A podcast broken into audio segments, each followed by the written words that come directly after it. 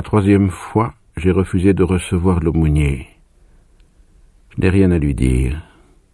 Je n'ai pas envie de parler, je le verrai bien assez tôt. Ce qui m'intéresse en ce moment, c'est d'échapper à la mécanique, de savoir si l'inévitable peut avoir une issue. On m'a changé de cellule.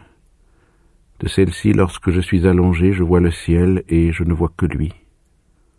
Toutes mes journées se passent à regarder sur son visage le déclin des couleurs qui conduit le jour à la nuit. Couché, je passe les mains sous ma tête et j'attends. Je ne sais combien de fois je me suis demandé s'il y avait des exemples de condamnés à mort qui eussent échappé au mécanisme implacable, disparu avant l'exécution, rompu les cordons d'agents.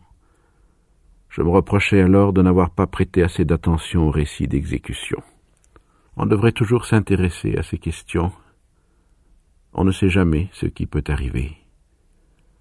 Comme tout le monde, j'avais lu des comptes rendus dans les journaux, mais il y avait certainement des ouvrages spéciaux que je n'avais jamais eu la curiosité de consulter. Là peut-être j'aurais trouvé des récits d'évasion.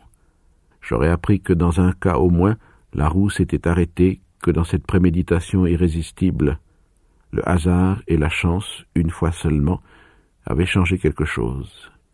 Une fois. Dans un sens, je crois que cela m'aurait suffi. Mon cœur aurait fait le reste.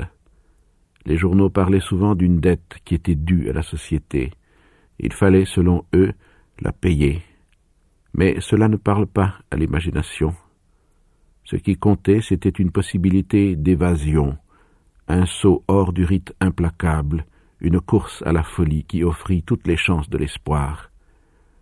Naturellement, l'espoir, c'était d'être abattu au coin d'une rue en pleine course et d'une balle à la volée.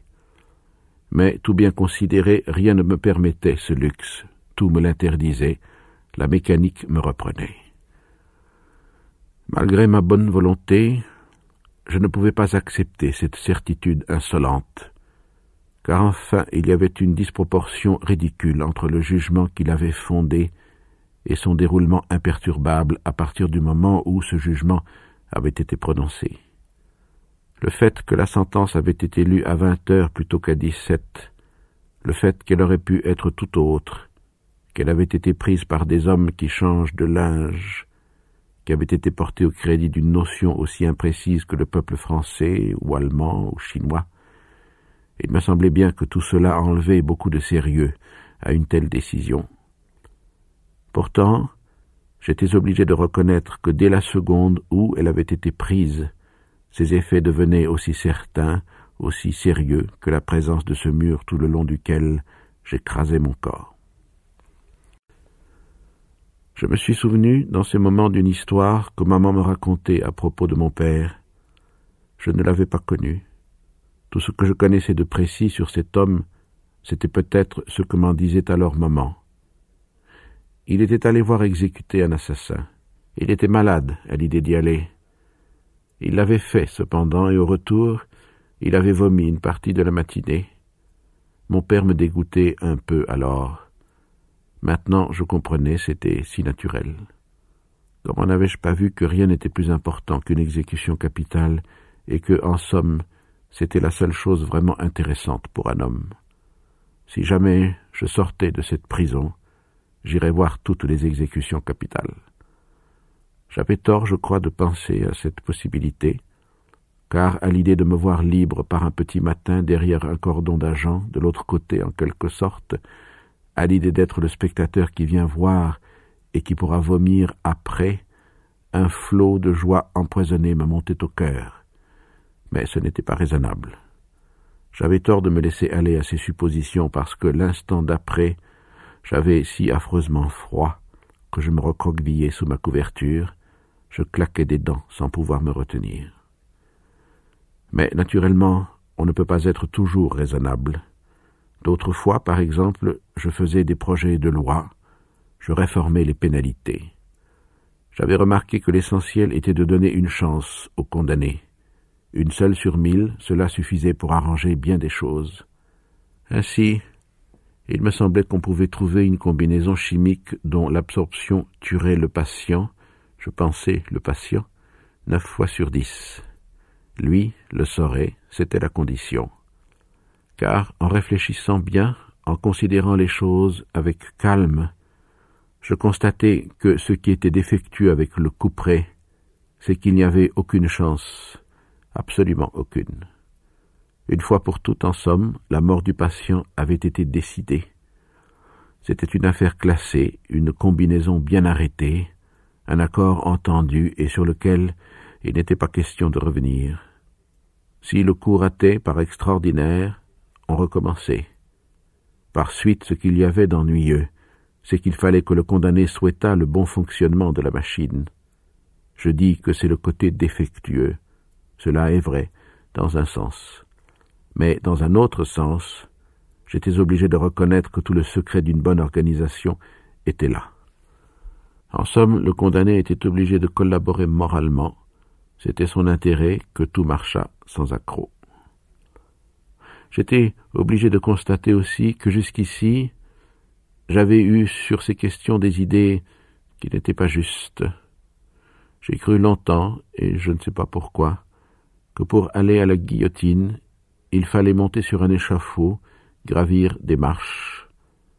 Je crois que c'était à cause de la révolution de 1789, je veux dire à cause de tout ce qu'on m'avait appris ou fait voir sur ces questions. Mais un matin, je me suis souvenu d'une photographie publiée par les journaux à l'occasion d'une exécution retentissante. En réalité, la machine était posée à même le sol, le plus simplement du monde. Elle était beaucoup plus étroite que je ne le pensais. C'était assez drôle que je ne m'en fusse pas avisé plus tôt. Cette machine sur le cliché m'avait frappé par son aspect d'ouvrage de précision, fini et étincelant. On se fait toujours des idées exagérées de ce qu'on ne connaît pas. Je devais constater au contraire que tout était simple. La machine est au même niveau que l'homme qui marche vers elle. Il la rejoint comme on marche à la rencontre d'une personne. Cela aussi était ennuyeux la montée vers l'échafaud, l'ascension en plein ciel, l'imagination pouvait s'y raccrocher, tandis que, là encore, la mécanique écrasait tout. On était tué discrètement, avec un peu de honte et beaucoup de précision. il y avait aussi deux choses à quoi je réfléchissais tout le temps, l'aube et mon pourvoi. Je me raisonnais cependant, et j'essayais de ne plus y penser, je m'étendais, je regardais le ciel, je m'efforçais de m'y intéresser. Il devenait vert, c'était le soir. Je faisais encore un effort pour détourner le cours de mes pensées. J'écoutais mon cœur. Je ne pouvais imaginer que ce bruit qui m'accompagnait depuis si longtemps pût jamais cesser. Je n'ai jamais eu de véritable imagination. J'essayais pourtant de me représenter une certaine seconde où le battement de ce cœur ne se prolongerait plus dans ma tête, mais en vain. L'aube où mon pourvoi était là. Je finissais par me dire que le plus raisonnable était de ne pas me contraindre. C'est à l'aube qu'il venait, je le savais. En somme, j'ai occupé mes nuits à attendre cette aube. Je n'ai jamais aimé être surpris. Quand il m'arrive quelque chose, je préfère être là. C'est pourquoi j'ai fini par ne plus dormir qu'un peu dans mes journées, et tout le long de mes nuits, j'ai attendu patiemment que la lumière naisse sur la vitre du ciel. Le plus difficile, c'était l'heure douteuse où je savais qu'ils opéraient d'habitude. Passé minuit, J'attendais et je guettais. Jamais mon oreille n'avait perçu tant de bruit, distingué de sons si ténus. Je peux dire d'ailleurs que, d'une certaine façon, j'ai eu de la chance pendant toute cette période, puisque je n'ai jamais entendu de pas. Maman disait souvent qu'on n'est jamais tout à fait malheureux. Je l'approuvais dans ma prison, quand le ciel se colorait et qu'un nouveau jour glissait dans ma cellule parce qu'aussi bien j'aurais pu entendre des pas et mon cœur aurait pu éclater. Même si le moindre glissement me jetait à la porte, même si l'oreille collée au bois J'attendais éperdument jusqu'à ce que j'entende ma propre respiration, effrayé de la trouver rauque et si pareille au râle d'un chien. Au bout du compte, mon cœur n'éclatait pas, et j'avais encore gagné vingt-quatre heures. Pendant tout le jour, il y avait mon pourvoi. Je crois que j'ai tiré le meilleur parti de cette idée. Je calculais mes effets et j'obtenais de mes réflexions le meilleur rendement. Je prenais toujours la plus mauvaise supposition. Mon pourvoi était rejeté. Eh bien, je mourrais donc. Plutôt que d'autres, c'était évident. Mais tout le monde sait que la vie ne vaut pas la peine d'être vécue. Dans le fond, je n'ignorais pas que mourir à trente ans ou à soixante-dix ans importe peu, puisque, naturellement, dans les deux cas, d'autres hommes et d'autres femmes vivront, et cela pendant des milliers d'années. Rien n'était plus clair, en somme. C'était toujours moi qui mourrais, que ce soit maintenant ou dans vingt ans.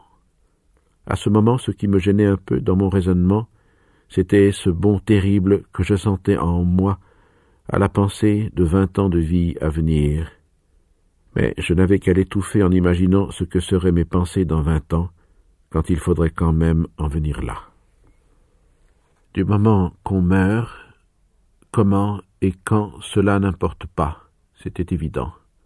Donc, et le difficile, c'était de ne pas perdre de vue tout ce que ce donc représentait de raisonnement, donc je devais accepter le rejet de mon pourvoi. À ce moment, à ce moment seulement, j'avais pour ainsi dire le droit, je me donnais en quelque sorte la permission d'aborder la deuxième hypothèse, j'étais gracié. L'ennuyeux, c'est qu'il fallait rendre moins fougueux cet élan du sang et du corps qui me piquait les yeux d'une joie insensée. Il fallait que je m'applique à réduire ce cri, à le raisonner. Il fallait que je sois naturel, même dans cette hypothèse, pour rendre plus plausible ma résignation dans la première. Quand j'avais réussi, j'avais gagné une heure de calme. Cela, tout de même, était à considérer. C'est à un semblable moment que j'ai refusé une fois de plus de recevoir l'aumônier. J'étais étendu et je devinais l'approche du soir d'été à une certaine blondeur du ciel. Je venais de rejeter mon pourvoi et je pouvais sentir les ondes de mon sang circuler régulièrement en moi. Je n'avais pas besoin de voir l'aumônier. Pour la première fois depuis bien longtemps, j'ai pensé à Marie. Il y avait de longs jours qu'elle ne m'écrivait plus. Ce soir-là, j'ai réfléchi et je me suis dit qu'elle s'était peut-être fatiguée d'être la maîtresse d'un condamné à mort. L'idée m'est venue aussi qu'elle était peut-être malade ou morte. C'était dans l'ordre des choses. Comment l'aurais-je su, puisqu'en dehors de nos deux corps maintenant séparés, rien ne nous liait et nous rappelait l'un à l'autre? À partir de ce moment d'ailleurs, le souvenir de Marie m'aurait été indifférent. Morte, elle ne m'intéressait plus.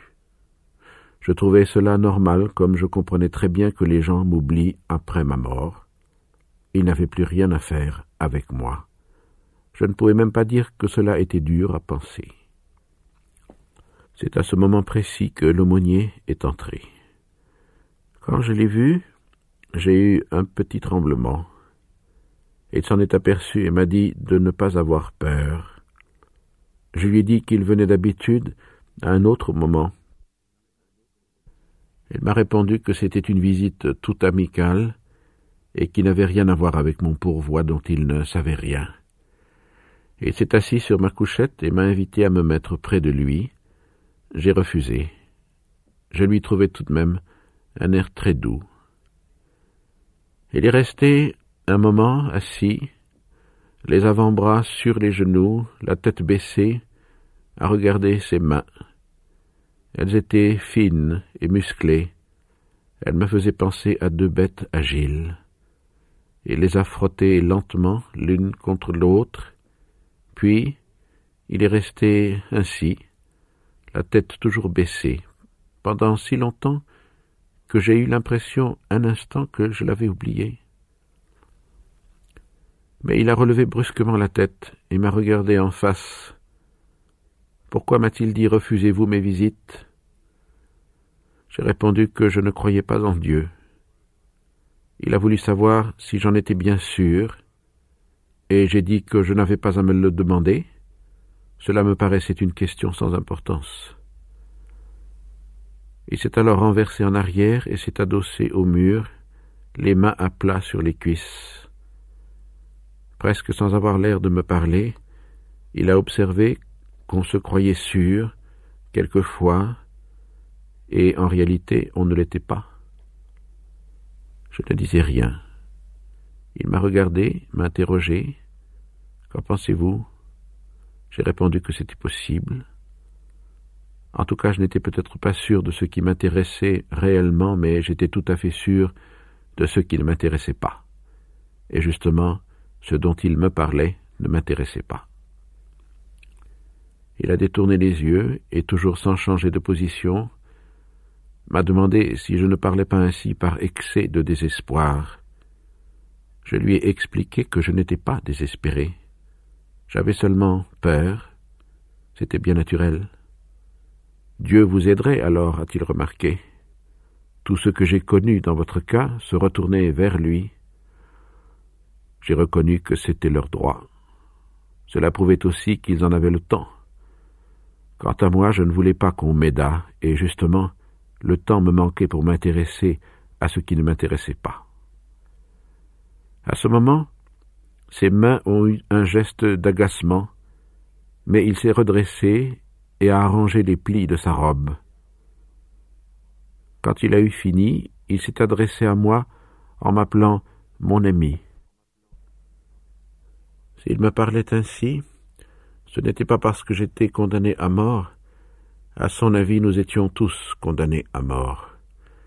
Mais je l'ai interrompu en lui disant que ce n'était pas la même chose, et que d'ailleurs ce ne pouvait être en aucun cas une consolation.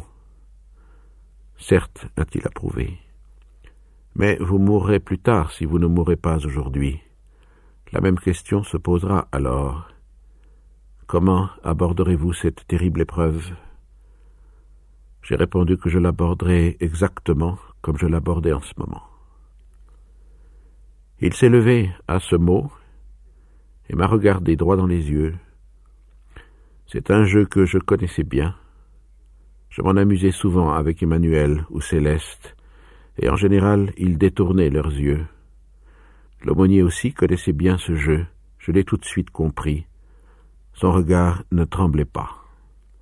Et sa voix non plus n'a pas tremblé quand il m'a dit N'avez-vous donc aucun espoir?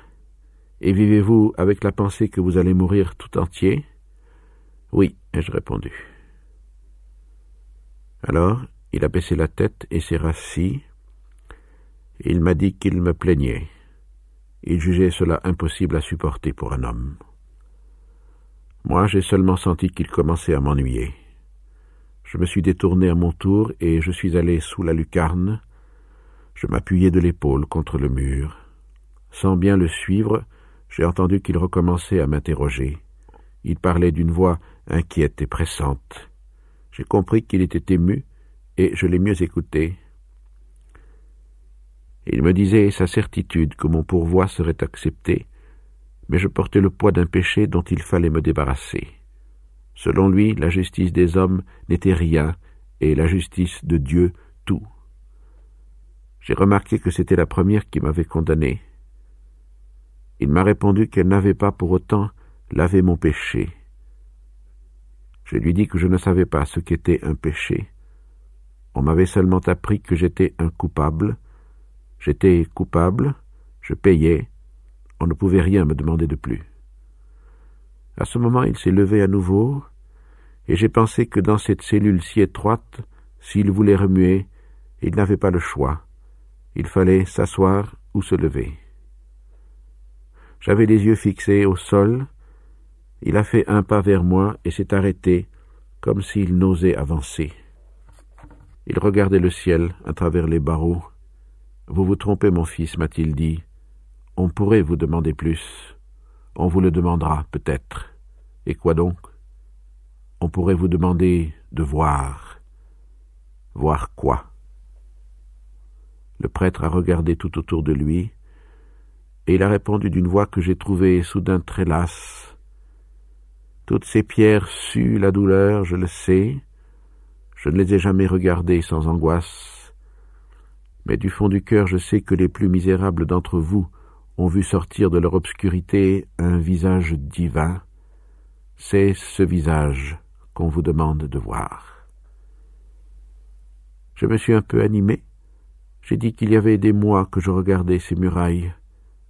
Il n'y avait rien ni personne que je connusse mieux au monde. Peut-être, il y a bien longtemps, y avais-je cherché un visage.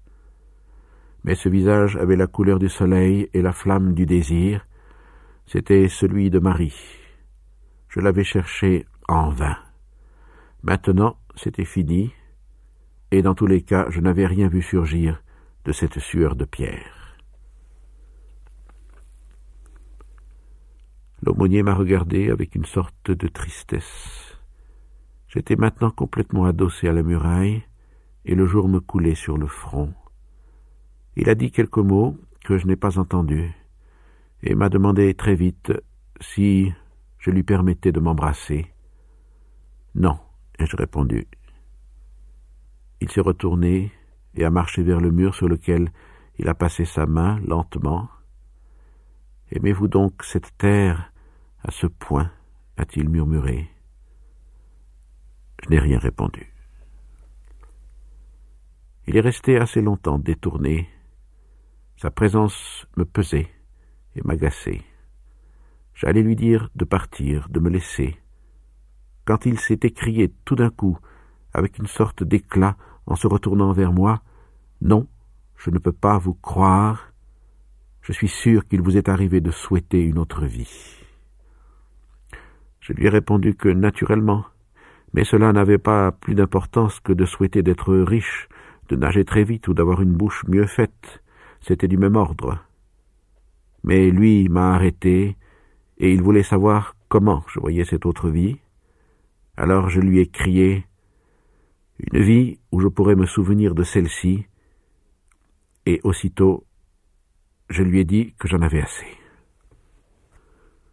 Il voulait encore me parler de Dieu, mais je me suis avancé vers lui, et j'ai tenté de lui expliquer une dernière fois qu'il me restait peu de temps. Je ne voulais pas le perdre avec Dieu. Il a essayé de changer de sujet en me demandant pourquoi je l'appelais monsieur et non pas mon père. Cela m'a énervé, et je lui ai répondu qu'il n'était pas mon père. Il était avec les autres. Non, mon fils, a-t-il dit en mettant la main sur mon épaule, je suis avec vous mais vous ne pouvez pas le savoir, parce que vous avez un cœur aveugle. Je prierai pour vous.